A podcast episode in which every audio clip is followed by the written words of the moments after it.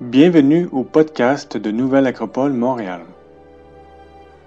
Aujourd'hui, cinquième d'une série de sept sur l'éloge des vertus avec Denis Brickney. Aujourd'hui, la dévotion.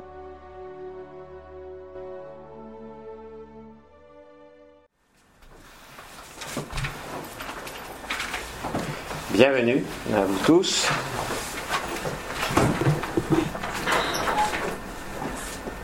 Nous continuons notre chemin. Je vois en observant les têtes qui sont devant moi, ah, semble que pratiquement tout le monde a suivi les activités depuis le début, mais non. Tête nouvelle. Bien. L'éloge des vertus, jusqu'à présent, nous en avons fait quatre. Et maintenant, on va rentrer dans trois autres que l'on peut qualifier éminemment de spirituels. Il faut s'imaginer un tableau ou n'importe quelle œuvre d'art. Lorsque on observe un tableau ou une sculpture, une œuvre d'art, on n'est pas en train de la découper en petits morceaux. S'arrêter, mettons, au bras ou à l'arbre qui est peint à l'arrière de la maison, sur la gauche. On le voit ou on la voit globalement. Cependant, on est aussi capable, tout en la voyant globalement, d'en observer les détails, de contempler les détails, de raisonner avec les détails. Il y a ce paradoxe dans l'œuvre d'art ou dans la nature. La nature est une œuvre d'art quelque part parce qu'elle n'est pas polluée ou détruite. On a la possibilité d'être à la fois présent dans le point et en même temps dans la circonférence, ou en tout cas dans la globalité, dans une vision radiale. On est présent à la fois dans le détail et on est présent en même temps dans le global. C'est ce qui fait la richesse et l'intérêt quasi mystique, pour ne pas dire mystique parfois, de sa relation, de la relation que l'on peut avoir à l'œuvre d'art ou à la nature. Je prends œuvre d'art parce que l'œuvre d'art est culturelle, hein, en tout cas dans, l'approche là que, que je veux avoir. C'est pareil pour les vertus. Il faudrait s'imaginer que les vertus, ensemble, tout ensemble, forment une œuvre d'art. C'est pour ça qu'on a pris comme représentation le temple. C'est pour ça qu'on a pris comme représentation les quatre colonnes pour marquer les quatre premières vertus qui doivent être les, supports, les colonnes solides et élevées de ces trois autres vertus que je qualifie de spirituelles, et ça donne un fronton de temple. Donc quelque chose qui est entier, global. Ça doit être pour nous, cela doit être pour nous comme une discipline mentale. C'est-à-dire se dire qu'il ne faut surtout pas qu'on tombe dans le piège de focaliser sur une vertu en oubliant les autres. Il faut être capable de faire comme une sorte de tai chi mental. C'est une image, mais qui a aussi sa vérité. C'est-à-dire de dynamiser, de polariser positivement cela, mais sans perdre de vue le reste. ça reste toujours, malgré qu'il y ait du mouvement, malgré, qu'il y ait une direction, une focalisation par là, on ne perd jamais l'ensemble. Hein. C'est une musique, finalement, aussi. Hein. Ça, c'est un tai chi mental. C'est une discipline mentale. Les Tibétains, hindous, enfin, et les hindous, dans leur tradition, ont appelé ça bhavana, qui veut dire euh, discipline mentale. C'est pour ça que dans la réalité, il y a des degrés, il y a des marches. C'est pour ça aussi que, dans la vérité, dans la réalité, il y a des degrés d'élévation. Parce que ce qu'il s'agit de faire, c'est de progresser sans perdre la globalité, tout en ayant le sens du détail. Parce que sinon, la globalité, elle se présente à nous et elle se dicte comme une foi. Il faut avoir la foi, point. Bien sûr, le global est toujours en rapport avec la foi. Parce que précisément, la raison ne permet pas de saisir le global. La raison découpe, elle analyse. Elle a besoin d'extraire d'un champ quelque chose et puis de négliger, d'essayer d'éliminer tout ce qui est autour. C'est comme cela que l'on a progressé en science aussi. Hein. Ça a même été une méthode qui aujourd'hui s'avère être euh, remise en question, parce qu'on ne peut pas euh, dégager, extraire l'observateur de ce qu'il observe. Le scientifique de ce qu'il analyse, l'expérimentateur de ce sur quoi il fait l'expérience. Il y a une interaction constante. Ce qui complique un petit peu les choses, mais aussi en même temps peut permettre d'ouvrir d'autres horizons sur la voie de la connaissance. Parce que ça implique l'être. Il n'y a pas de connaissance extérieure. On n'est plus conçu comme étant complètement à l'extérieur et être capable de déterminer, de comprendre comment la vie fonctionne, comment le monde fonctionne, comme si on était un observateur en dehors de la planète, en dehors du système solaire, en dehors de la galaxie, en dehors de l'univers. A quelque chose qui est tout à fait irrationnel. Non, on progresse en connaissance de soi, des autres et de l'environnement qui nous entoure, en même temps qu'on progresse en connaissance intérieure, en développement intérieur. Alors j'explique cela, je présente cela, parce qu'au niveau des sept vertus qui nous intéressent, c'est pareil, c'est une vision globale, mais on va cependant la, la, diviser, mais la diviser sans perdre la vision globale, en deux, deux parties, de deux éléments, deux visions. Celle des quatre colonnes qu'on a déjà rencontrées, avec les, les quatre vertus précédentes, et celle de ces trois vont nous intéresser. Et on va commencer avec la dévotion. Les trois vertus spirituelles qui nous intéressent sont dévotion, investigation, service. Ni à être confondu, ni à être mélangé, ni à être séparé. Capable en même temps d'en saisir l'identité, la pureté, le rythme propre, leur générosité propre, puisque c'est quelque chose de spirituel. Vous voyez qu'il y a les quatre colonnes qui s'imposent, qui existent, de façon à pouvoir ensuite les relier entre elles. Ou en tout cas saisir pourquoi est-ce qu'elles représentent le triangle. Pourquoi est-ce qu'elles représentent une triade Dévotion, investigation, service. Alors ceci étant dit, euh, la, première, partie sont les quatre colonnes. Hein. Parce que la voix est une voix qui est humaniste, profondément humaniste. L'humanisme n'est jamais nombriliste. C'est pas l'éloge de l'humain, il n'y a rien d'autre. C'est pas l'humain qui est positionné tout en haut. L'humanisme, c'est une voix qui permet à chaque être qui se qualifie d'humain et qui peut se qualifier d'humain, parce que manifestement elle appartient à l'espèce, au moins extérieurement, non? De progresser pour atteindre de plus en plus cette dimension humaine qui est archétypale, qui est un archétype. C'est un archétype. On ne peut pas dire autrement. Parce que lorsqu'on regarde l'ensemble des qualités de ce qui définit l'humain, avec un grand H, on n'est pas en train de parler là de l'humain anatomique, c'est un archétype, parce que l'ensemble de toutes ces qualités, on ne peut pas dire autrement, c'est un archétype. Un archétype, pourquoi? Parce que c'est un modèle, c'est certain que c'est un modèle. Et deuxièmement, c'est qu'on y est, on, peut être inspiré par ce modèle-là, mais on est loin de l'avoir accompli, de l'avoir intégré. Il nous manque quelque chose. Il nous manque une expérience. Enfin, beaucoup d'expériences. Que personne ne peut nous donner de l'extérieur. Hein, comme on sait, l'expérience n'est pas transmissible. Ça serait mieux. On n'aurait plus rien à faire.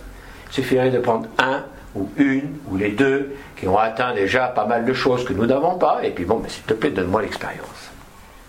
L'expérience n'est pas transmissible. Ce qui est transmissible sont les voies de l'expérience, les voies qui conduisent à l'expérience, les conditions qui permettent l'expérience, les enseignements qui contrôlent l'expérience, qui guident l'expérience dans le patrimoine qui est le patrimoine de l'humanisme tout au long de l'histoire de l'humanité.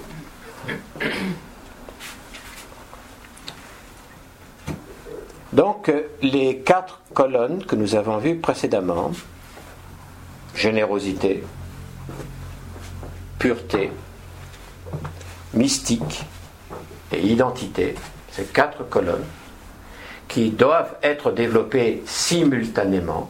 Pour ça, l'histoire et l'image du tableau, simultanément. Autrement dit, ça veut dire qu'il faut travailler dans les défauts et pas simplement s'appuyer et développer les qualités. Parce qu'en développant les qualités, peut-être qu'une des colonnes nous est un peu plus facile. Alors on va continuer de la développer. Mais au détriment des autres. Donc on va être déséquilibré. C'est pour ça que la voie qui est la voie discipulaire, ou la voie de la philosophie à la manière classique, est une voie où l'on doit travailler aussi par rapport aux défauts, par rapport à ce qui nous manque. Donc il faut déterminer absolument ce qui nous manque. Et il faut déterminer aussi ce en quoi nous sommes forts. Il faut les deux. Et ensuite, il faut bien regarder cela et prendre une décision qui n'est pas facile, pas facile à prendre mentalement et pas facile à exécuter concrètement, c'est de travailler sur ce qui nous manque et donner moins d'importance à ce que nous avons déjà. Parce qu'il s'agit de là où nous sommes, d'arriver à équilibrer et de monter ces colonnes petit à petit jusqu'à arriver à un seuil où maintenant il est possible, et je vous expliquer pourquoi, il est possible de placer la partie supérieure du temple, la partie triangulaire du temple qui correspond à ces trois vertus spirituelles et éminemment discipulaires. ça aussi, il va falloir qu'on le présente un peu. On a déjà parlé dans les autres activités, ce sont des vertus. Ces trois-là sont des vertus spirituelles et discipulaires. Il faudra essayer de le comprendre. Comprendre ne veut pas dire adhérer, ça veut dire comprendre. Vaut mieux d'abord qu'il y ait une compréhension et ensuite peut-être une adhésion. C'est préférable. Hein, d'avoir une vision qui est une vision plus, plus, plus claire. Alors, on comprend très bien qu'on ne peut pas commencer à s'imaginer à placer la partie haute du temple lorsque les colonnes ont un mètre de haut il faut nécessairement que les colonnes soient un peu plus élevées avant de placer la partie supérieure du temple. Donc il y a un cheminement. Ce qui ne veut pas dire non plus que ces trois vertus discipulaires, spirituelles, n'agissent pas. La seule chose, c'est qu'elles vont agir d'une manière beaucoup plus, comment dire, euh, mentale, beaucoup plus euh, indirectement, beaucoup plus comme une présence plus ou moins intuitive à l'intérieur de sa conscience. Ce n'est pas quelque chose qui doit s'appuyer sur des colonnes qui ne sont pas suffisamment élevées. Et cela veut dire quelque chose qui est aussi assez difficile peut-être, non pas à comprendre, mais à entendre ou à supporter, c'est qu'il faut ne pas se précipiter en spiritualité. Il ne faut surtout pas se précipiter en spiritualité. Parce qu'il faut s'imaginer que toutes ces valeurs spirituelles sont très fragiles pour être spirituelles. Elles sont très pures pour être spirituelles. Elles sont pas du tout translucides, elles sont transparentes. C'est du cristal. C'est de l'eau pure. Et ça peut très facilement, comme les ailes d'un papillon, se détruire, s'abîmer, s'entacher. Pour cela, il faut les colonnes. Une fois que les colonnes sont bien établies, les quatre colonnes de la morale, alors là, oui, il peut y avoir les vertus spirituelles. Là, oui, on peut les convoquer. Avant, on ne les convoque pas. On les évoque. C'est bien de les évoquer. Lorsqu'on construit les colonnes, il faut évoquer les vertus spirituelles. Il ne faut pas les convoquer. Parce que si on les convoque, ça veut dire qu'on crée un lien direct avec ce que nous sommes. Et si on n'a pas atteint une certaine moralité, c'est-à-dire quelque chose qui est déjà suffisamment établi dans les quatre colonnes morales, du point de vue de la générosité, du rite, la pureté, de l'identité qu'on a déjà rencontré, alors on va asservir ces vertus, on va les entacher là où au contraire elle devait agir à l'envers, elle devait diriger, elle devait nous élever, comprenez? Donc il y a une perversion. D'où la nécessité de ne pas se précipiter en spiritualité avant d'avoir une bonne base en philosophie, c'est-à-dire en amour de la sagesse. Philosophie pratique, c'est-à-dire en nécessité de mettre en action sur soi ce qu'il est nécessaire pour asseoir correctement sa personnalité, pour enraciner correctement sa personnalité, pour offrir à ses vertus spirituelles une assise solide est suffisamment élevé. Parce que sinon, il va y avoir perversion. C'est pour ça que ce qu'on va voir comme vertus sont les vertus spirituelles et qu'une de leurs caractéristiques, c'est la compassion, l'altruisme. C'est-à-dire qu'il ne faut surtout pas qu'elle soit convoquée pour notre intérêt. Notre intérêt en tant, que, en tant qu'égaux, notre intérêt en tant que petit moi. Non, non. Non, parce que cela, ça veut dire qu'on va donc les déformer, on va les entacher avec les choses qu'on n'a pas résolues, avec les conflits intérieurs, avec les nœuds qui sont les nôtres, et on va pouvoir utiliser ou parler ou euh, mettre en valeur un certain nombre de ces vertus, mais au travers d'un exemple qui est contraire ou en tout cas qui n'est pas, disons, suffisamment dans la ligne. La voie de l'exemple est fondamentale. On apprend par l'exemple. En tout cas, tout ce qui est transcendant s'apprend par l'exemple, par définition. Parce que si c'est transcendant, que je ne peux pas le toucher, je ne peux pas l'attraper. Ce qui m'est transcendant n'est pas accessible. Ce qui est transcendant, pour moi, relève du sacré. Peut-être pour un autre, ce qui pour moi relevait du sacré n'est plus du sacré, mais de l'action pure. C'est-à-dire, comme disait, comme on trouve dans le bouddhisme, hein, pensée, pensée droite, juste pensée, pensée juste, parole juste, action juste. Mais parce que pour moi, non. Je suis attiré par cela. Une attraction, même un intérêt. Mais je ne suis pas arrivé. Donc comment c'est difficile d'essayer de substantialiser quelque chose qui m'est transcendant c'est très difficile de voir une vision concrète de quelque chose qui m'est transcendant. Et ça, c'est le gros problème que nous vivons dans la modernité, c'est qu'il y a un appel à la transcendance, un appel vers la transcendance, mais qui n'est pas du tout canalisable dans les sociétés contemporaines dans lesquelles nous nous trouvons. Parce que ce qui est privilégié, c'est l'appel à la matérialité, au bien matériel, à la satisfaction des impulsions, à la satisfaction des désirs. Point, c'est tout. Il n'y a rien qui peut nous permettre de nous diriger vers cela. Rien. On pourrait dire, si, si, si, il y a la religion. On va voir tout à l'heure le problème que nous avons avec ça, à l'heure actuelle. Il y a un appel intérieur. Ce qui définit l'humain, c'est cet appel intérieur. C'est cet appel au sacré. Cet appel à la dimension plus haute. C'est cet appel à une vision, à un état, à une conscience plus spirituelle. L'être humain sait intérieurement qu'il n'est pas arrivé à l'humain encore, pleinement à l'humain. C'est cet appel-là qu'il faut cultiver. Une fois qu'on est prêt, on peut convoquer. Doucement, tranquillement. Juste un peu. Quelques gouttes, quelques gouttes de sagesse, comme on trouve dans les mythologies. Dans certains mythes, il y a provenant du divin, une goutte qui tombe sur l'élu, hein, ou sur celui ou celle qui a atteint une possibilité d'avoir une grâce. Cette goutte de sagesse, cette goutte qui tombe sur la tête et qui éveille, qui illumine.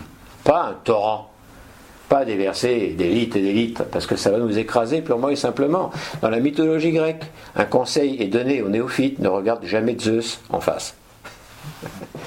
Regarde-le de travers. Regarde ses réflexions. Hein? Parce que si tu prétends pouvoir le regarder en face directement, tu tombes en état de cendre. Tu es brûlé. La sagesse peut brûler. Il ne faut pas abuser. N'abusons pas de la sagesse. Abuser de la sagesse, c'est rentrer dans l'exaltation.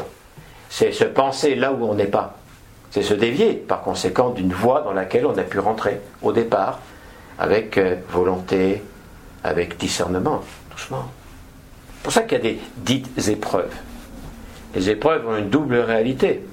celles nous permettent de constater où nous sommes. On a besoin de savoir où nous sommes. On a besoin d'une norme, où j'en suis, où j'en suis sur ce chemin-là? Ça, c'est une des, actions. Et deuxièmement, c'est examen. Pouvoir vérifier concrètement si ce que je pense avoir acquis, je l'ai acquis. Et jusqu'à quel degré je l'ai acquis? Je l'ai acquis. Hein? Ah, c'est quelque chose d'important, tout ça. Alors, très bien. La dévotion, si on cherche dans le dictionnaire, encore une fois, on va faire face à la réduction au religieux. Ce qui n'est peut-être pas un problème en soi. C'est sûr que l'on peut trouver quelque part une dévotion religieuse. Mais ce n'est pas celle-là qui nous intéresse. Ce n'est pas elle que nous visons. Nous visons une dévotion discipulaire, une dévotion spirituelle. Pas ce qu'elle peut devenir dans un cadre spécifique. On peut, dans le langage commun, bien voir que, on peut très bien dire de quelqu'un qui est, que cette personne est dévouée envers telle autre personne. Dans une famille, lorsque les enfants doivent s'occuper un peu de leurs parents qui ont vieilli, il peut y avoir un dévouement. C'est un dévouement, hein, et qui est, qui est, aussi basé sur, euh, quelque part, un, choix entre bon, ben, ce que j'aurais pu faire par ailleurs, qui m'aurait satisfait, et ce que je dois faire, parce que je le sens intérieurement, qu'il faut que je le fasse et que c'est une décision personnelle, une décision intime, profonde. Ceci appartient aux caractéristiques de la dévotion. La dévotion vient d'un terme euh, euh, romain, latin, pardon, qui veut dire dévouement. Ça vient de là, dévouement. Mais si on regarde dans le dictionnaire, voilà les définitions que nous avons. On va commencer par euh, la troisième, qui est la définition péjorative. C'est marqué comme ça aussi dans le dictionnaire, péjoratif. Donc ça veut dire qu'on a pu arriver jusqu'à une appréciation de la dévotion d'une manière péjorative. Mais quoi, un problème. Zèle ostentatoire, zèle ostentatoire ou hypocrite pour la religion.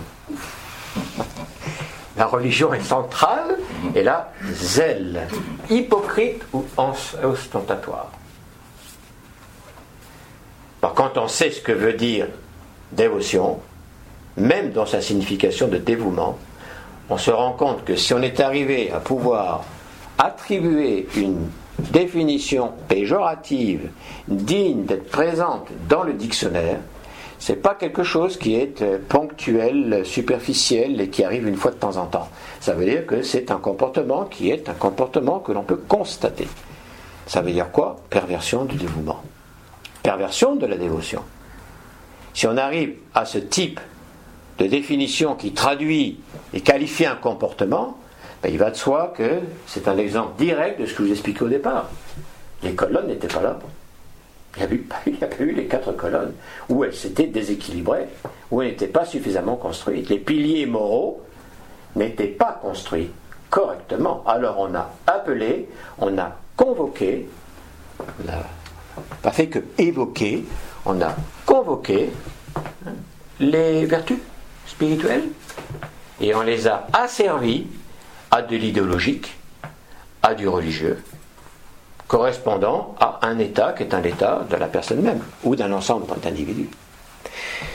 L'autre définition, qui n'est pas péjorative, est la suivante piété, attachement à la religion ou aux pratiques religieuses.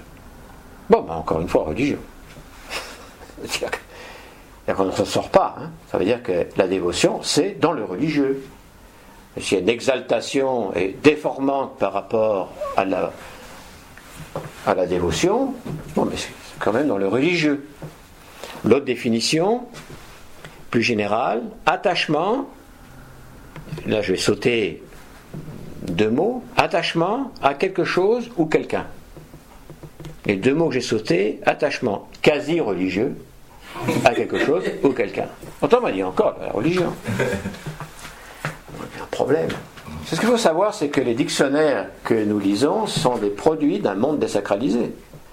Ce sont des produits d'une vision du monde où le sacré est banni. Le sacré a été évacué. Qu'est-ce qu'il reste une fois que le sacré est évacué Le religieux? Et bon, comme on ne peut pas enlever non plus la dimension du sacré, on va donc la réduire au religieux. Il va y avoir cette grande confusion entre le sacré et le religieux. Et ça, ça pose un gros problème. Alors si je regarde la définition de la religion, ensemble déterminé de croyances et de dogmes, définissant le rapport de l'homme au sacré. Bon, ben voilà. Donc tout le rapport de l'homme au sacré n'est simplement perçu qu'au travers du religieux. Et pas du tout au travers du spirituel. Parce que le spirituel est au-delà du religieux. Il n'exclut pas la religiosité, par définition. Hein. Parce qu'il faut qu'il y ait une certaine religiosité, c'est-à-dire une certaine foi, pour pouvoir se relier au transcendant.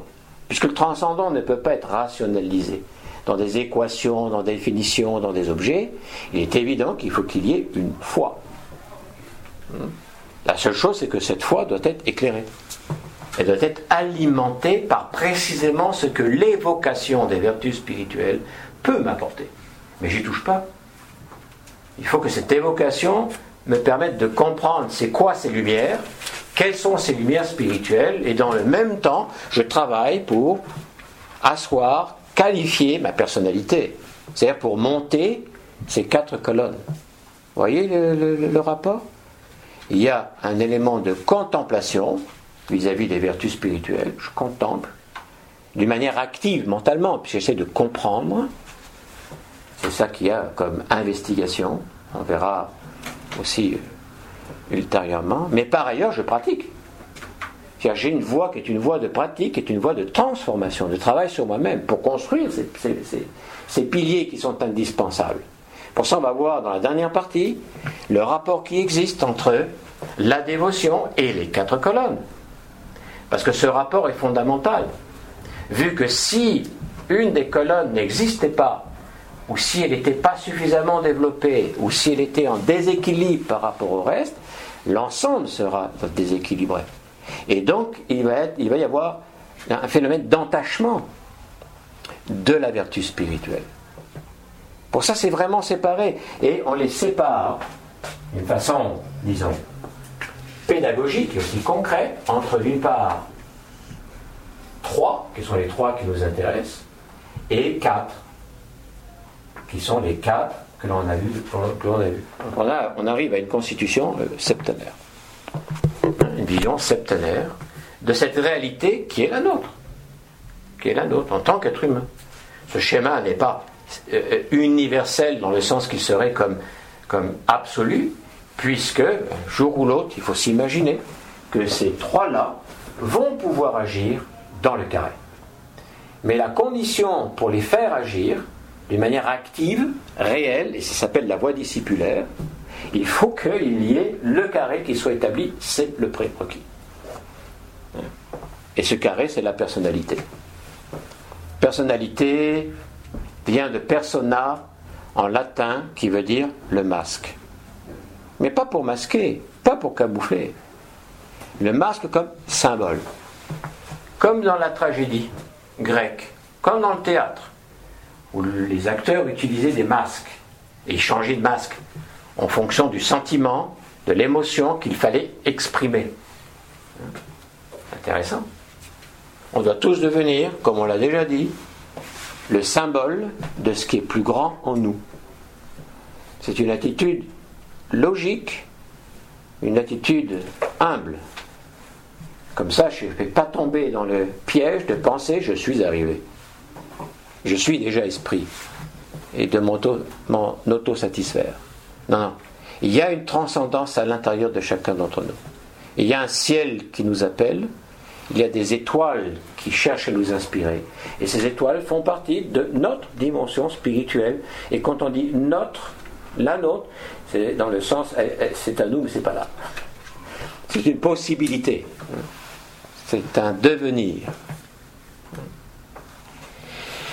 Bien. Donc on va essayer de donner quelques éléments euh, relatifs à la, à la dévotion.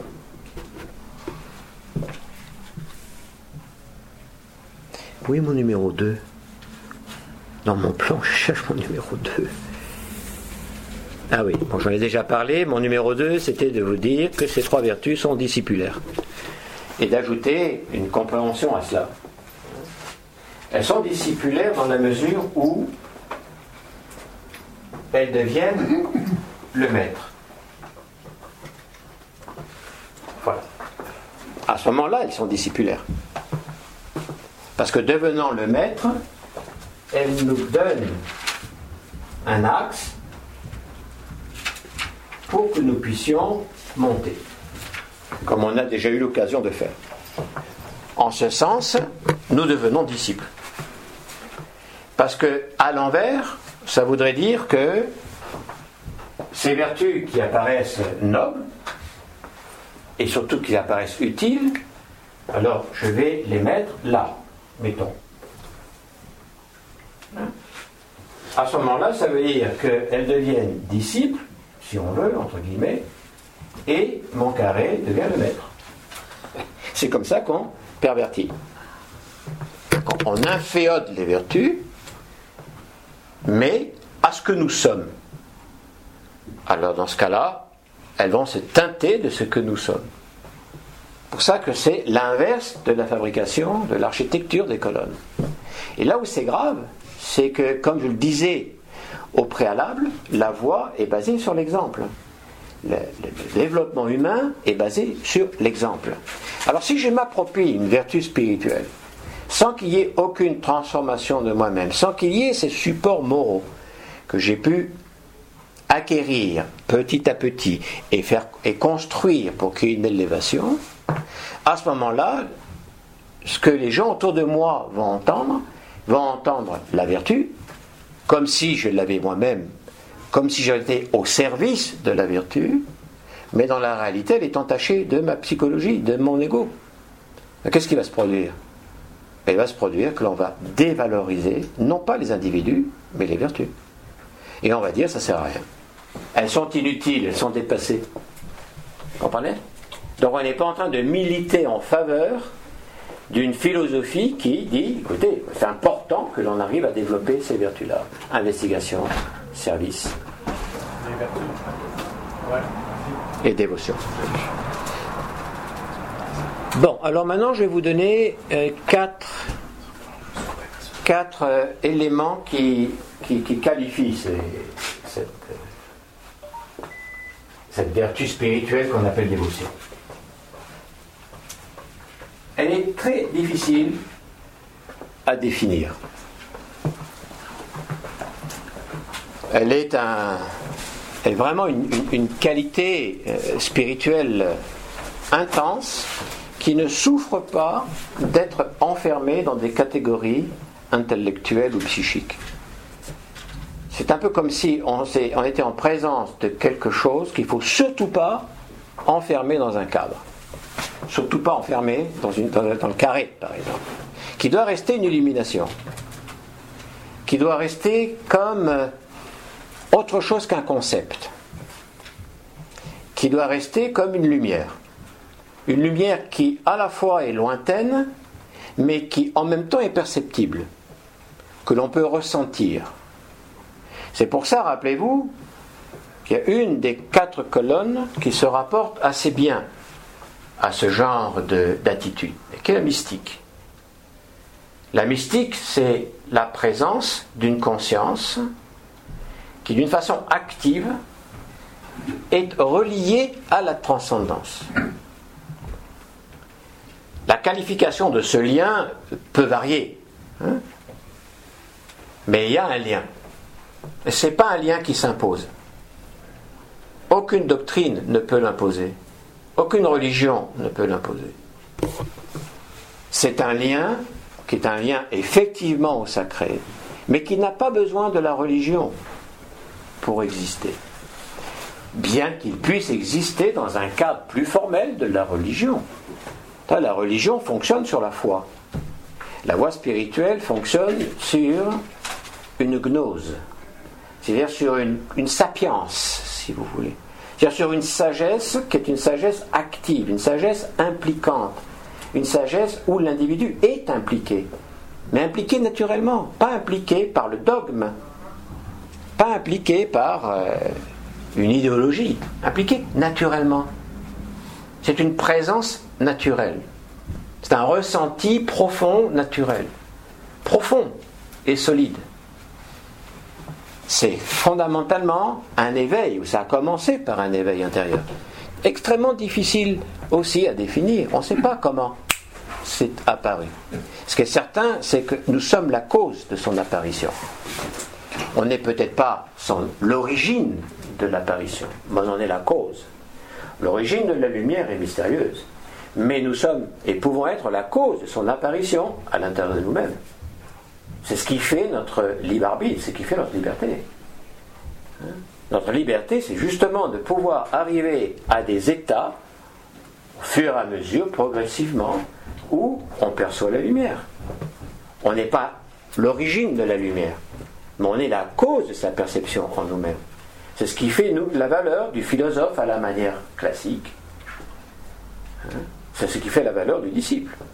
Ce qui implique nécessairement une détermination. Ce qui implique nécessairement une bonne colonne de l'identité. Comme on a pu déjà toucher au préalable. C'est intéressant. Alors, une des caractéristiques, c'est. Ce n'est pas une définition, c'est une, une caractéristique, comme si à l'observation, on en faisait, disons, une description, mais pas une définition, c'est un fait. Là où il y a présence de dévotion, il y a présence d'une connexion très forte d'âme. Une relation très forte d'âme à âme. Une relation très forte de cœur à cœur. Ou concorde.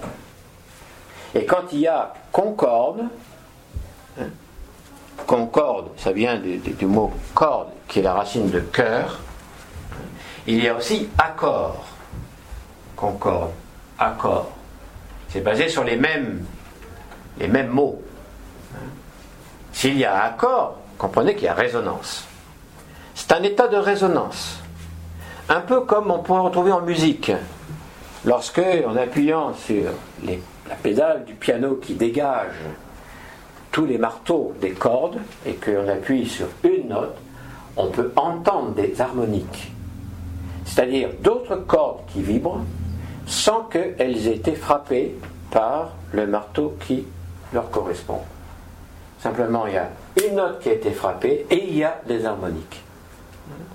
Ça, c'est mon rapport étroit avec ce que j'essaye de dire vis-à-vis de la connexion d'âme. Il y a une résonance, il y a un accord, qui est un accord qui est basé sur des harmoniques une relation harmonique, c'est-à-dire d'harmonie, entre soi et l'autre. L'autre pouvant être un être vivant ou mort, vivant ou décédé, ou une chose, un paysage, quand je dis une chose, on s'entend, c'est-à-dire un paysage ou un enseignement, une résonance. Ça va au-delà, bien au-delà du rationnel bien que le rationnel soit impliqué. Parce qu'il faut que je lise. Il faut que j'applique ma connaissance euh, du vocabulaire. Et si j'ai un problème par rapport à un mot, ben, je cherche le dictionnaire, hein, pour y réfléchir par-dessus. C'est-à-dire que ce n'est pas au détriment de la raison. Ce n'est pas une attitude de foi, quelque part, parce que comment le définir autrement, qui exclut la raison. Ce n'est pas une définition où la foi est une attitude qui s'oppose à la raison. Pas du tout. Comme à l'envers, la raison n'est pas une attitude qui s'oppose à la foi. Il faut arrêter ces, ces, divorces. Il faut réapprendre à relier les choses entre elles. Parce que ce sont deux forces qui constituent l'être humain même. Là, ce qui est important, c'est que c'est une connexion d'âme. Il y a une connexion d'âme. Elle ne se dicte pas. Elle ne se commande pas elle peut peut-être se chercher, elle peut peut-être faire partie de la quête, Parce que comme je le disais tout à l'heure, si en moi il y a une présence, un appel au transcendant, il faut absolument que je trouve quelque chose qui réussisse à le manifester, qui en soit quelque part symbole. Un symbole, là, une image à laquelle je puisse me relier avec mes possibilités humaines, c'est-à-dire yeux, oreilles, enfin tout ce qui fait ma sensorialité, ma sensibilité. C'est l'inverse, au moins la deuxième partie de ce dicton qu'on utilise souvent de nos jours, loin des yeux, loin du cœur. La dévotion est exactement à l'envers, c'est-à-dire près des yeux, près du cœur. Loin des yeux, toujours près du cœur. Loin dans l'espace, toujours près du cœur.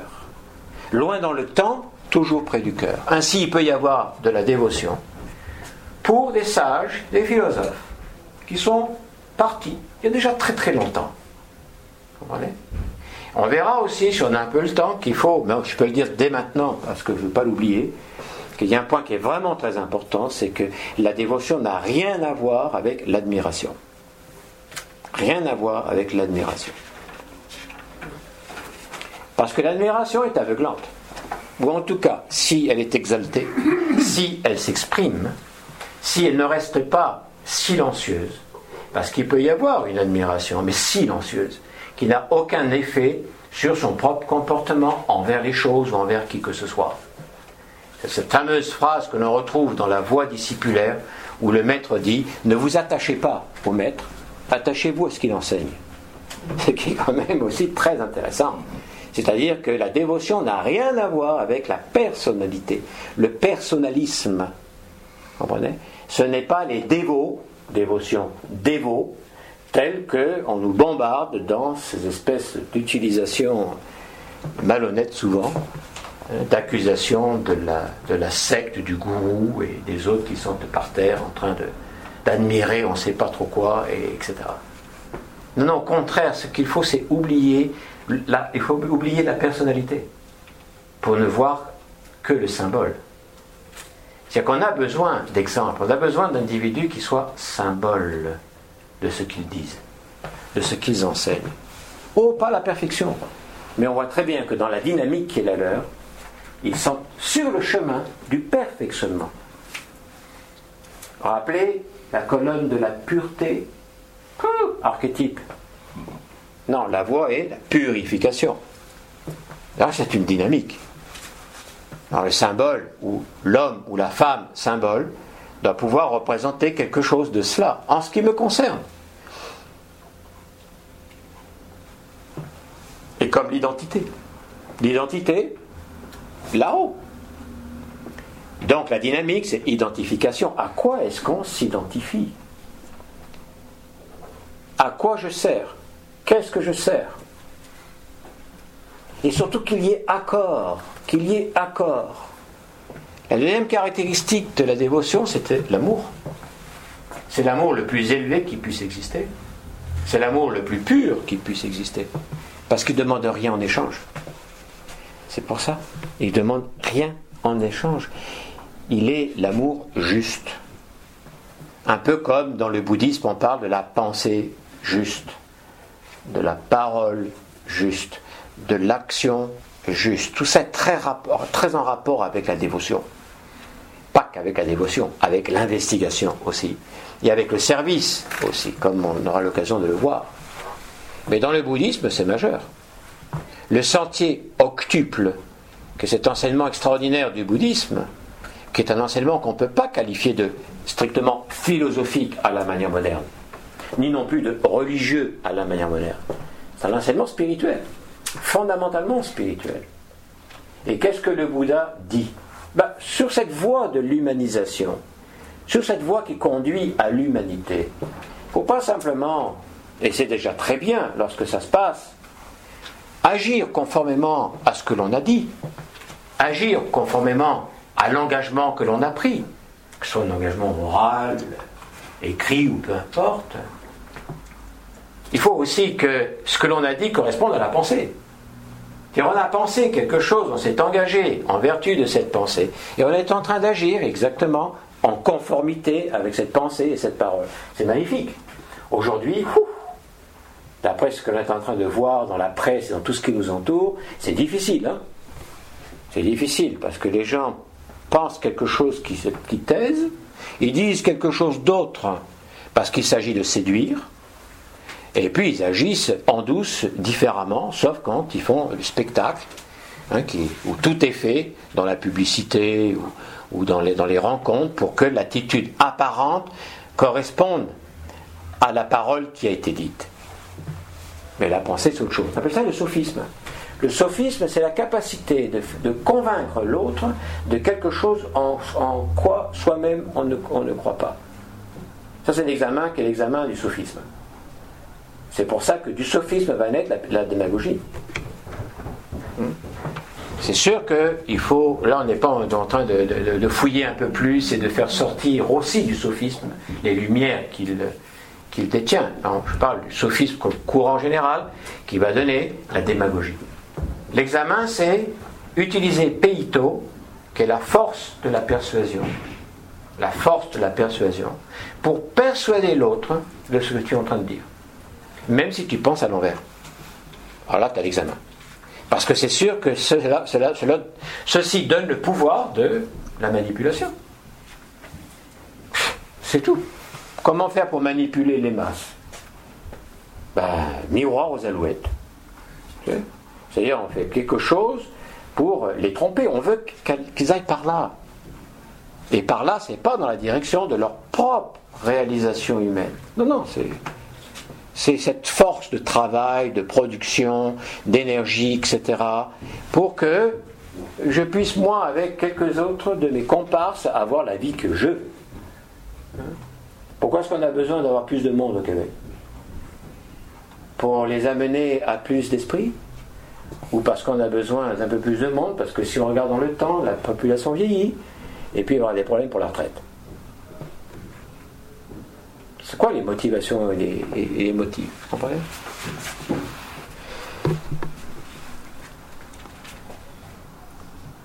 Donc, il ne faut pas simplement qu'il y ait correspondance. C'est déjà énorme. La personne a dit A, elle pensait A, elle a exprimé A, A et elle a agi comme A. C'est exactement ce que nous devons faire. Parce que c'est la seule façon d'apprendre. Si je suis correct ou pas correct. C'est la seule façon d'avoir un feedback qui puisse me permettre de prendre le gouvernail et de rectifier la route. Rectifier par rapport à quoi?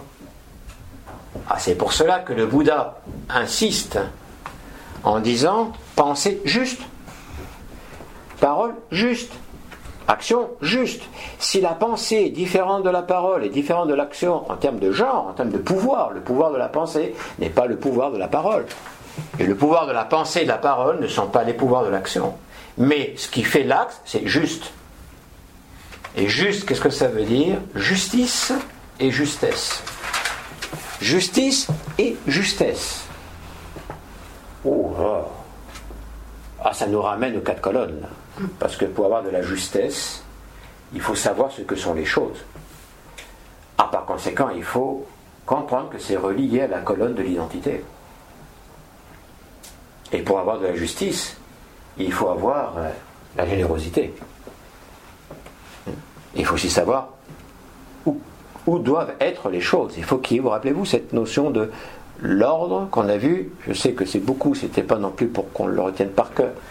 Hein, parce que c'est une présentation, c'est pas une voix pour le moment. De la mystique. Bonne volonté, efficacité. Et la bonne volonté, qui correspondait à la triade, au sein de la personnalité, dans le niveau terre, le niveau corps, c'est ordre. Mettre les choses à leur place. Pas mettre les choses à leur place parce que moi j'ai dicté la place des choses. Mais non, c'est mettre les choses à leur place en fonction de leur essence, en fonction de leur être. Ça implique une capacité mystique. C'est comment puis-je puis accéder plus proche de l'être des choses sans mystique? On l'a pas sur le front. Il n'y a pas une pancarte. Les choses n'ont pas une pancarte qui nous disent voilà ce qu'est mon essence. Et même si les choses avaient une pancarte, l'essence est quelque chose qui doit se vivre d'une façon mystique. C'est-à-dire, il faut que, ce soit quelque chose qui résonne. Vous comprenez? Vous voyez un peu le, niveau? Sans ça, touche pas la dévotion. Pas la peine. Inspire-toi de la dévotion. Évoque la dévotion. Invoque la dévotion. Lorsque d'un coup, on a besoin de peut-être que sa lumière devienne un peu plus digeste, invoque, mais la convoque surtout pas. Parce qu'elle va descendre. Et de pure qualité, elle va s'entacher de tes doutes, de tes nœuds, de tes frustrations, de tes désirs incontrôlés, de tes exaltations, de ta banalisation. Non, non, non, pas tout de suite. Je répète, ça ne veut pas dire que, ah ben si on ne peut pas la convoquer, donc par conséquent ça ne sert à rien. Non, non, non. Évocation, invocation. L'évocation, ça correspond plus là au monde qu'est le monde dans lequel on est, le monde sensible dans lequel on est. L'évocation. L'invocation correspond à l'âme. Ça veut dire être capable de pouvoir, peut-être au travers d'une œuvre d'art, au travers d'une peinture, au travers d'une danse, au travers d'une relation X à l'existence, de faire que se manifeste d'une façon plus sensible cette vertu à laquelle l'on parle. Ça peut être par exemple de prendre des exemples dans, la, dans l'histoire. Il y a eu récemment l'anniversaire relatif à Mandela. Et donc il y a eu des phrases qui sont sorties. Par contre, on voit ces phrases, on ne peut pas simplement dire, ouais, là, il avait bu, donc d'un coup, il y a eu une inspiration mystique.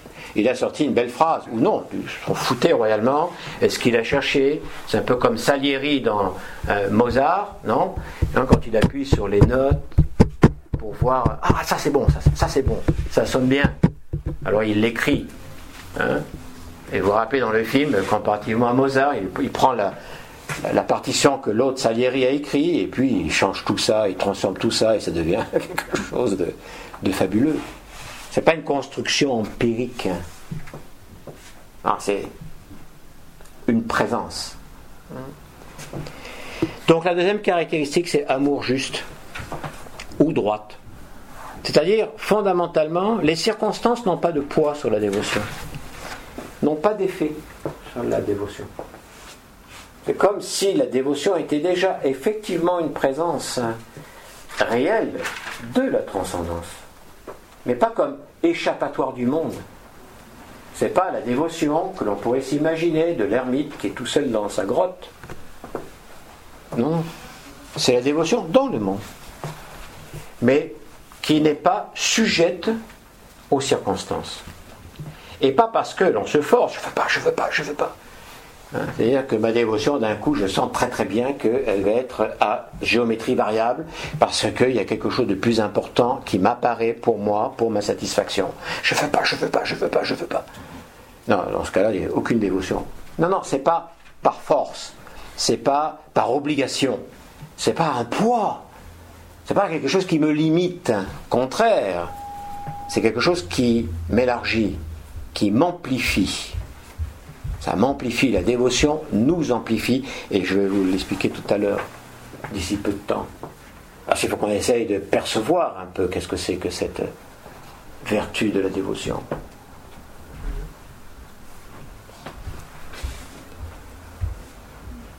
L'âge, le sexe, la nationalité, les circonstances existentielles. Prenons un exemple. Euh, récent et que tout le monde connaît, Mère Teresa. Les circonstances n'ont pas eu aucune, aucun effet sur, c'est-à-dire le devoir qui était naturel chez elle de faire ce qu'elle faisait, même à l'encontre du pouvoir papal. Parce qu'elle est allée voir le pape et elle a tapé sur la table. Et l'autre dit non, on ne peut pas. Il y a suffisamment déjà qui s'en occupent. Et bang, bang, bang, elle a tapé sur la table. Et c'est comme ça qu'elle a eu l'argent nécessaire pour pouvoir quand même, mais pas beaucoup, mais quand même, suffisamment pour développer ce qu'elle avait à développer. Un sacrifice pour elle? Oui, mais comme acte sacré. Sacrifice, c'est, rappelez-vous, office sacré. Office, c'est, comme en anglais, là, office, c'est bureau, c'est ce que tu fais. Sacré, c'est-à-dire quoi Tendu, tendu vers le beau, le bien et le juste. Illuminé par le beau, le bien et le juste, là où je suis. Avec les limites qui sont les miennes. Je répète, illuminé. Et mais je travaille sur mes limites pour être un peu plus illuminé. C'est-à-dire pour avoir encore une saisie un peu plus profonde de ça. Et ça, c'est la force de transformation d'une société, d'une culture et d'une civilisation. Pour un monde nouveau et meilleur, c'est ce qu'il faut. On ne l'aura pas par l'idéologie ni par la religion. Parce que si l'idéologie et la religion le permettaient, on y serait déjà arrivé. On a déjà tellement eu d'idéologie de droite, avec un peu plus de droite qui tend vers la droite, un peu plus de droite qui tend vers la gauche, ou de gauche avec un peu plus de gauche qui tend vers le centre, ou un peu plus de gauche qui tend vers là. On a eu toutes les nuances dans ce XXe siècle. Résultat, la technologie s'est quand même bien développée. Mais l'être humain n'a pas suivi. Vous comprenez? Il faut un monde nouveau, mais pas que nouveau. Il faut qu'il soit meilleur. Nouveau, je change de vêtements, c'est nouveau, mais pas nécessairement meilleur. Il faut qu'il y ait une transformation, une transmutation de l'être. Elle est indispensable. Ça, c'est le plan politique. C'est le plan politique qui sort des écoles d'initiation dans l'histoire de l'humanité. Transformation transmutation. Prérequis à ça, l'éveil. Éveil par rapport à toi-même. Éveil par rapport à toi-même. Et présence d'une étincelle, présence d'une illumination, présence à l'intérieur de quelque chose qui m'appelle vers le haut. Qui m'appelle vers le haut. Et ça ne dépend pas du coefficient intellectuel. On est déjà dans de la mystique qui rend possible la présence de la dévotion un appel vers le haut. Et grâce à l'appel vers le haut, il y a une possibilité de qualifier les appels vers le bas. Pas de les chasser, de les. Non De les contrarier, mais de les qualifier. N'est-ce pas cela qu'on appelle en certaines psychologies la sublimation? Sublimer n'est pas réprimer. Hein? C'est embellir. C'est que cette énergie-là serve aussi, là où elle se manifeste, pour le beau, le bien et le juste. L'autre caractéristique, c'est que la dévotion est un amour libre. Évidemment, on situe déjà, on n'oublie pas où se situe la dévotion. On ne l'amène pas au plan qui est le plan hein, du, sensoriel, euh, physiologique, euh, organique. Hein, quand c'est un amour libre, ça ne veut pas dire l'amour libre comme euh, c'est bien compris de nos jours. Hein. Non, ça veut dire il est libre parce qu'on ne peut pas l'acheter. On ne peut pas l'acheter. C'est pour ça que Platon disait, ben, dans la société, les gens qui doivent être en charge de la justice ne doivent pas être achetables. Parce que si la justice est achetable, c'est-à-dire si on peut, la justice n'est jamais achetable, mais on peut acheter les personnes qui en sont en charge, les juges, les avocats, les, procureurs, les notaires et autres, ou s'acheter soi-même, se vendre soi-même à un système mercantile. Hein, en disant non, mais moi là, je ne vais pas défendre cet individu parce que de toute façon, il n'a pas de quoi payer. Notre institut international qui s'appelle MAT, au niveau acropolitain, et qui rassemble justement juges, avocats, et hommes et femmes de loi, c'est une euh, déontologie qui, est présente, mais qui n'est pas présente à l'extérieur, dans un code qui est présente à l'intérieur à l'intérieur, comme, comme, quelque chose de naturel. Donc ça peut pas être, c'est amour libre parce qu'il ne peut pas être commandé. On ne peut pas commander la dévotion. Je te t'ordonne d'être dévotionnel. Je t'ordonne de manifester de, la dévotion. Oh, que la personne faire semblant. Mais la dévotion n'est pas commandable. On ne peut pas l'exiger. C'est une aberration totale de penser que la dévotion puisse être commandée, exigée. Non, non c'est une puissance de l'esprit, c'est une puissance de l'âme, de l'âme immortelle. Une puissance du divin, c'est une puissance de la lumière. Et par conséquent, ça veut dire que rien ne peut exister pour l'imposer, la forcer, la commander. Elle est là ou elle n'est pas là. Voilà elle est là ou elle n'est pas là. Elle dépend que de l'être. C'est tout.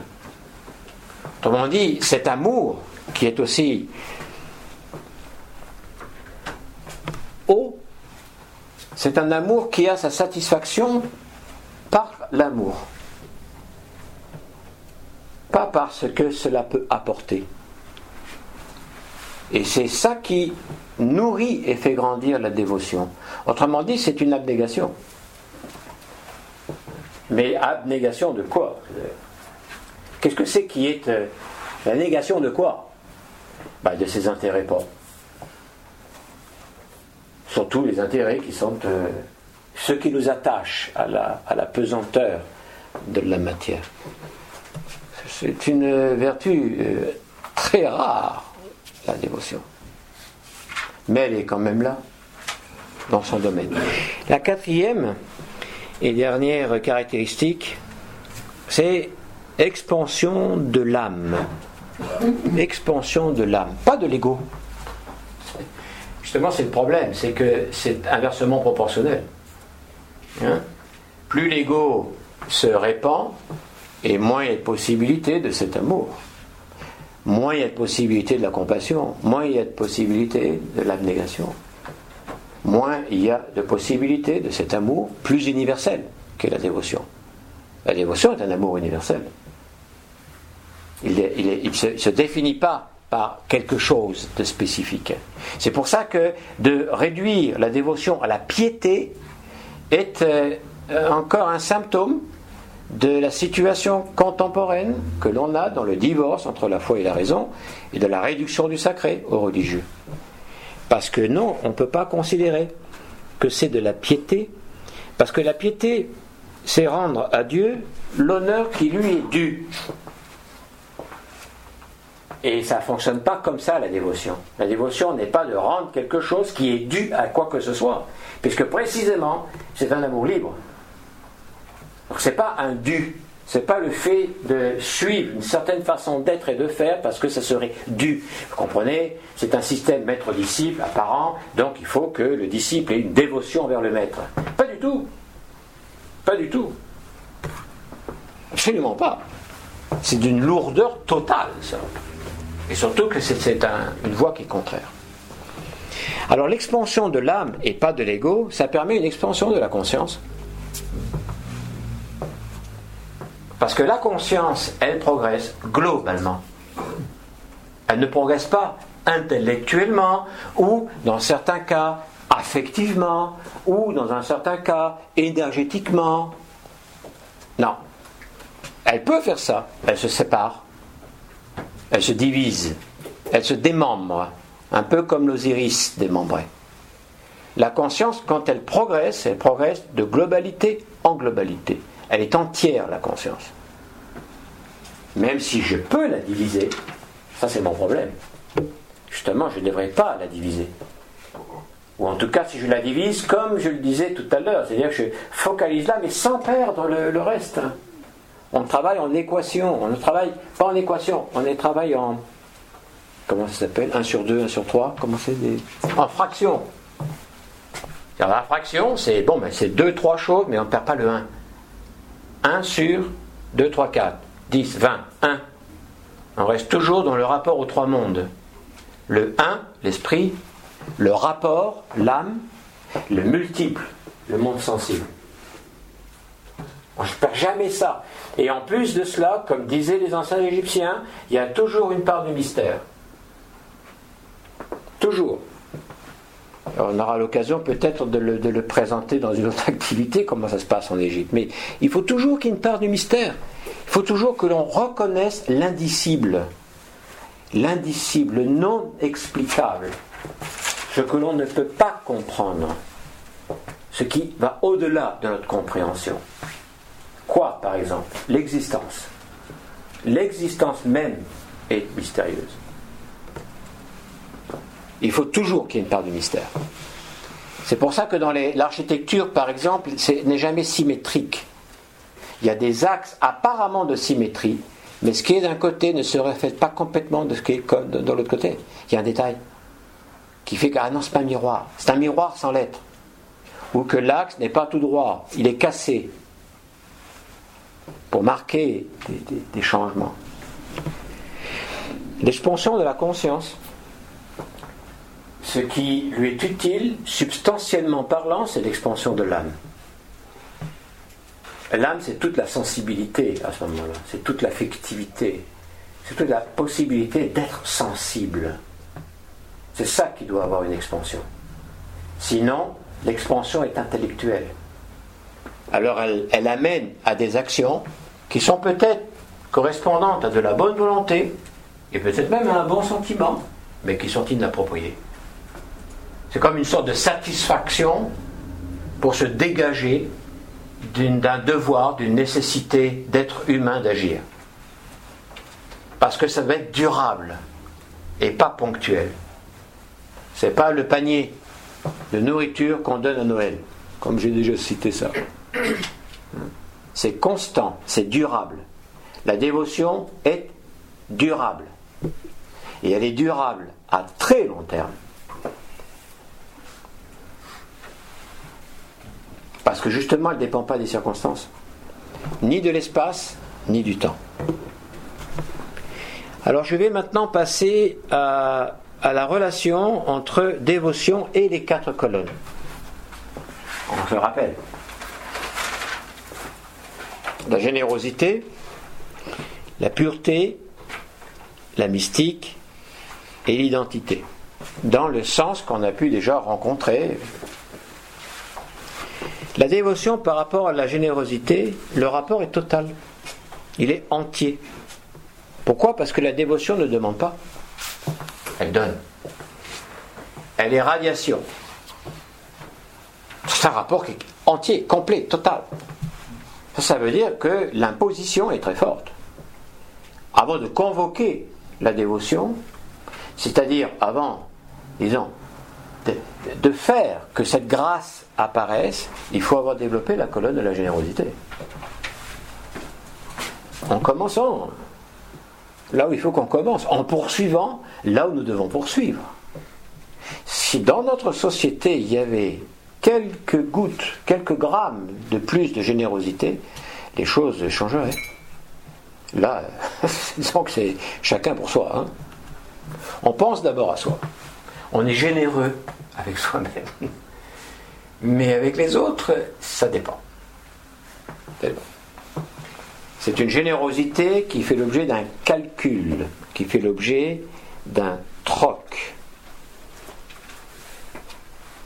Et par conséquent, la colonne de la pureté est aussi mal établie.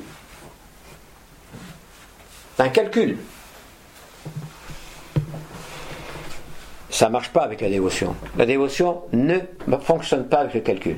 Si je la convoque dans un état où ma générosité et pureté sont fonction du calcul, des désirs, hein, d'une politique d'action, forcément, je vais salir la dévotion. Et ça, c'est très mauvais parce que ceux qui ont besoin de voir quelque part qu'est-ce que dévotion peut vouloir dire dans l'existence vont s'en détourner. C'est ça la dévotion? C'est rien, c'est abstrait, ça sert à rien. Et on peut avoir une jeunesse qui se détourne de l'idéal. Parce que tout ça, c'est idéal. L'investigation, la volonté, le service, c'est idéal. Ça fait partie de l'idéal. Comme on verra ultérieurement, le service, fondamentalement, c'est le service à l'humanité. Parce que servir, le service à l'humanité, c'est le service à notre être supérieur, à ce que nous sommes fondamentalement.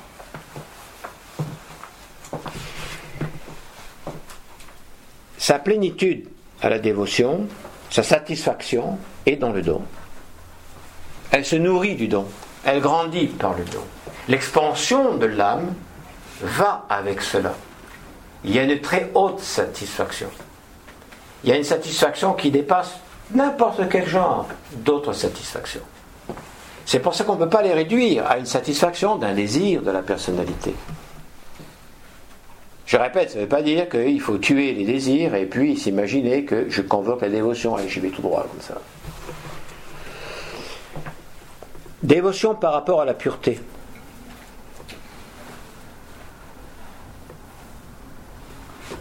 Parce qu'elle est inconditionnelle. La dévotion, est inconditionnelle. On a vu déjà tout à l'heure qu'elle ne dépendait pas des circonstances, spatio-temporelles ou quoi que ce soit, et elle est inconditionnelle. Pour ça, elle n'est pas non plus achetable, n'est-ce pas?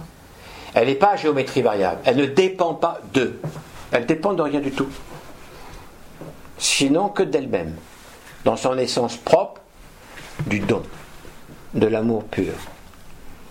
Et on va voir après justement un point qui se rapporte avec l'identité. Le motif de la dévotion, c'est ce qui est en haut, ce qui est au-dessus, ce qui est esprit, ce qui est transcendant, ce qui est lumière. La dévotion aime l'archétype. Elle aime le beau, le bien et le juste. Mais elle aime naturellement. C'est un amour naturel envers le beau, le bien et le juste. Et cet amour naturel, si on prend comme base les enseignements platoniciens, ça implique nécessairement que quelque part, à un degré ou à un autre, on est déjà sorti de la caverne. En tout cas, on a fait l'expérience de la sortie de la caverne. Parce que le beau, le bien et le juste est une expérience mystique. Ce n'est pas un concept. Ça a pu être un concept lorsqu'on a évoqué. C'est déjà plus un concept lorsqu'on invoque. Ça devient de l'art. Parce que l'invocation va justement faire appel à notre sensibilité, à l'âme.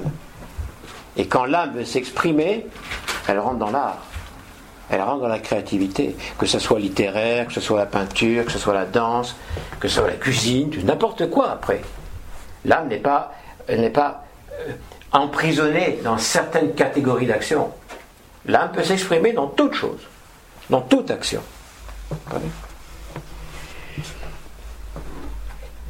Elle aime cette dévotion, l'idéal, avec un I majuscule. L'idéal humain. Et l'idéal humain, c'est son humanité, sa pleine humanité. Et c'est vrai, quand on réfléchit à ce que peut être la pleine humanité de l'idéal, ou la pleine humanité de l'être humain, forcément, tout ce qui concerne la dépendance, ça dépend d'eux, n'existe plus. Est-ce qu'on pourrait concevoir sincèrement une humanité dépendante de circonstances? Moi, je suis humain si les circonstances A, B, C, D, E sont là.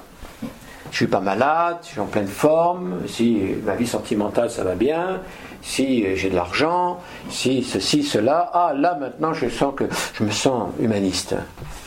Non, non, non. L'humanisme est fondamentalement rattaché à la dévotion. Investigation, service aussi, mais pour le moment, on est dans la dévotion. On ne peut pas l'acheter. Donc par conséquent, il ne faut pas vendre l'humanisme. Et le meilleur moyen de ne pas vendre l'humanisme, c'est de le, le laisser là où il est. De ne pas le convoquer. Invoquer, évoquer et essayer de faire en sorte que sous cette lumière-là, on travaille notre personnalité. Là, on devient philosophe à la manière classique. On travaille sur sa personnalité. On s'appuie sur les qualités, on travaille sur ce qui nous manque, on veut obtenir ce qui nous manque d'une façon lucide, progressivement, sans se précipiter, et tout ça dans la joie et l'enthousiasme. Ce n'est pas non plus la voie de la souffrance. Va pas commencer à sortir et se fouetter pour euh, et progresser. donc, non seulement la dévotion aime l'idéal, mais elle aime l'idéal dans ses expressions manifestes. Ce n'est pas un amour abstrait, c'est un amour spirituel, et c'est un amour qui trouve son support, sa réalité dans les manifestations de l'idéal, c'est-à-dire dans les exemples de vie. C'est pour ça qu'on devrait toujours étudier un penseur en relation à sa vie. Bon, peut-être qu'il ne faut pas non plus être, euh, être un peu trop à l'emporte-pièce comme moi j'ai pu l'être. Certainement, je le suis encore. Mais un beau texte regarde la vie de l'individu.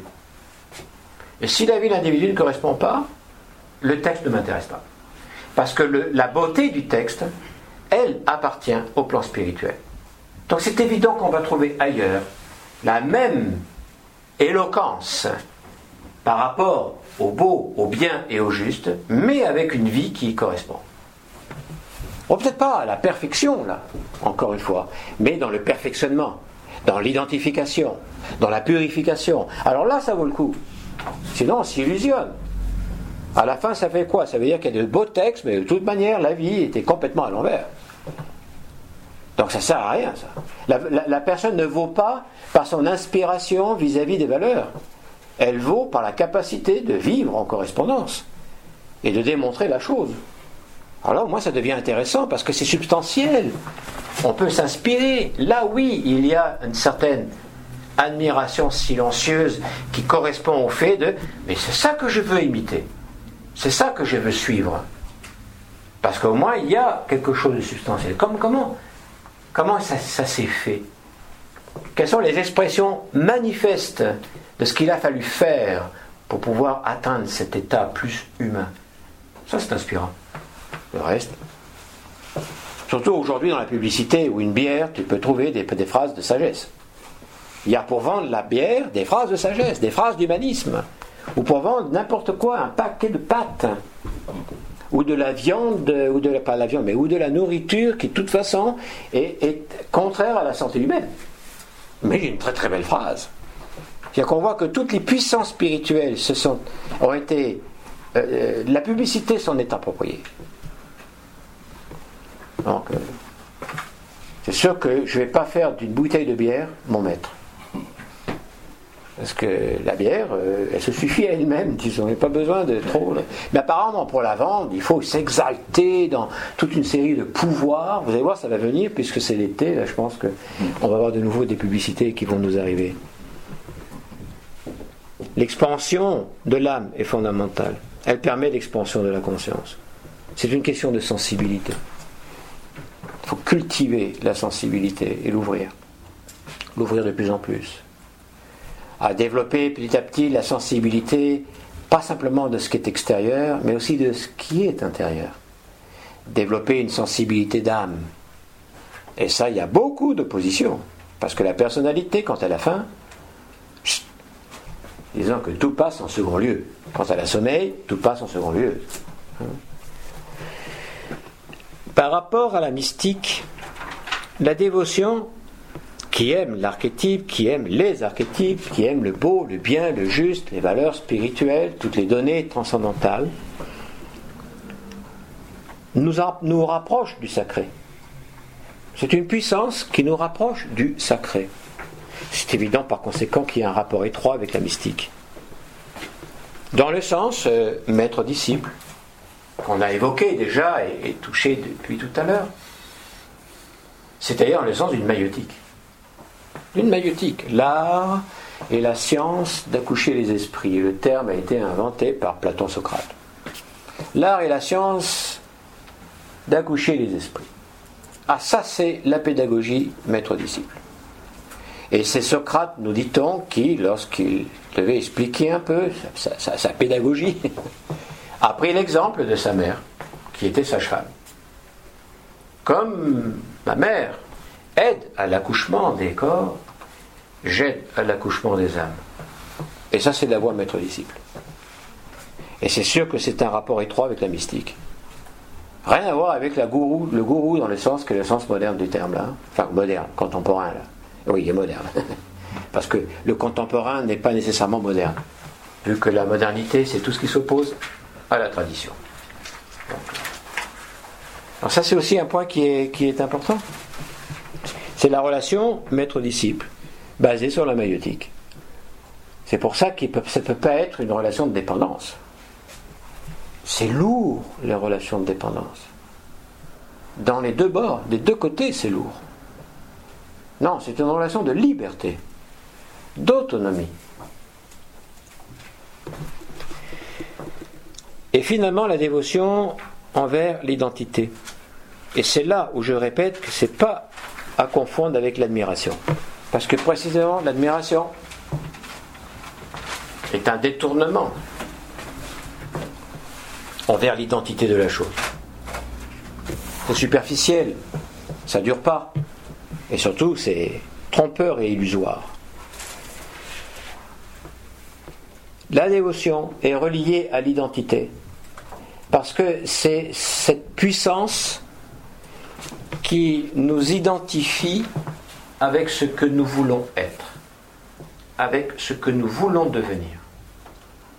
Pas dans le sens horizontal, devenir euh, plus ceci, moins cela, avoir plus de bien, moins de bien, changer de ceci ou de cela. Non, identifie en tant qu'être. C'est cette puissance qui nous identifie avec ce que nous voulons devenir. C'est elle qui peut vaincre l'autosatisfaction de ce que je suis. Moi, je suis comme ça. J'y peux rien. Qu'est-ce que tu veux que j'y fasse? Je suis comme ça. Pratiquement comme si c'est génétique. C'est ma carte génétique qui est très matérialiste, qui fait que je suis là, j'y peux rien. J'ai ce défaut-là, mais qu'est-ce que tu veux que je fasse? Je suis comme ça. Qui est l'acceptation de ce que l'on est. Là où l'humanité exige que l'on se dépasse, que l'on se transforme, que l'on continue de marcher vers notre humanité essentielle. Là encore, c'est le rapport qu'est le rapport avec euh, la voie maître-disciple. Donc en fait, on voit que la dévotion est une puissance spirituelle qui est extrêmement forte. Dans la réalité, même si j'en parlerai, mais un peu plus tard, je vais marquer les initiales, investigation, on va le marquer ici, dans cet angle-là, de cette triade, de ce ternaire. Dévotion, service. Mais en fait, il y a une euh, inter, on peut interchanger le service et la dévotion, ce qui fait que c'est aussi le service peut être là, et à ce moment-là, la dévotion est ici. Donc là, ici, par rapport à l'investigation. On en parlera un peu plus dans les détails, mais c'est avec ça que je voudrais conclure. Pourquoi je le marque là? Parce que dans cette, dans cette présentation ici de ce, de ce ternaire, ce qui est au sommet de la pyramide, ce qui est au sommet du triangle et ce qui est de plus essentiel, de plus mystérieux, de plus, de plus fort, hein, et aussi de plus difficile par conséquent à approcher. La dévotion, elle se situe ici. Et quand elle se situe ici, bon, elle correspond à ce qu'on vient d'expliquer. Lorsqu'elle se situe à ce niveau-là, c'est-à-dire au niveau qui est plus proche de la partie plus existentielle, plus proche de la partie manifestée, elle prend un sens qui est un sens qui est plus compréhensible, quelque part. Parce que en haut, c'est amour universel difficile de comprendre l'amour universel. Difficile de s'en faire une certaine représentation. Difficile d'en avoir même une certaine idée de qu'est-ce que ça pourrait donner à l'intérieur de, soi. C'est pour ça que ces trois vertus spirituelles et discipulaires, il faut que nous essayions de les comprendre précisément dans le rapport qu'est le rapport aux colonnes. Parce que regardons de nouveau le rapport des colonnes, si la générosité n'est pas là, si la pureté n'est pas là, si la mystique n'est pas là, si l'identité n'est pas là, tout ce qu'on vient de voir comme relation ne peut pas se manifester. Il faut donner à la dévotion le corps des manifestations et d'expressions qui lui correspondent. Dans les mythologies, ceci se rapporte souvent à des visions de corps de lumière, par exemple. C'est corps mais un corps de lumière. C'est d'avoir atteint un certain état moral et éthique intérieur qui dicte notre vie. N'oublions pas que les vertus sont comprises dans les traditions spirituelles comme mode de vie. Bon, voilà, avec ça, je m'arrêterai ici. La prochaine, ça va être euh, investigation, mais ça va plus loin, je crois que c'est au mois d'août. Mm-hmm cause des vacances. Et puis euh, le, service aussi, ça va être, avec ça, on aura terminé le, septénaire des euh, vertus fondamentales. Et après, on aura probablement d'autres hein, qui, qui vont se développer. Merci de votre présence. Merci. Et bonne fin de- d'après-midi. Non, pas d'après-midi, de, de soirée. Merci d'avoir écouté ce podcast. Pour rester en contact, visitez notre site internet à montréal.acropole.ca. Nouvelle Acropole est un organisme à but non lucratif. Vous pouvez faire un don ponctuel via notre page PayPal à montréal.acropole.ca barre oblique PayPal.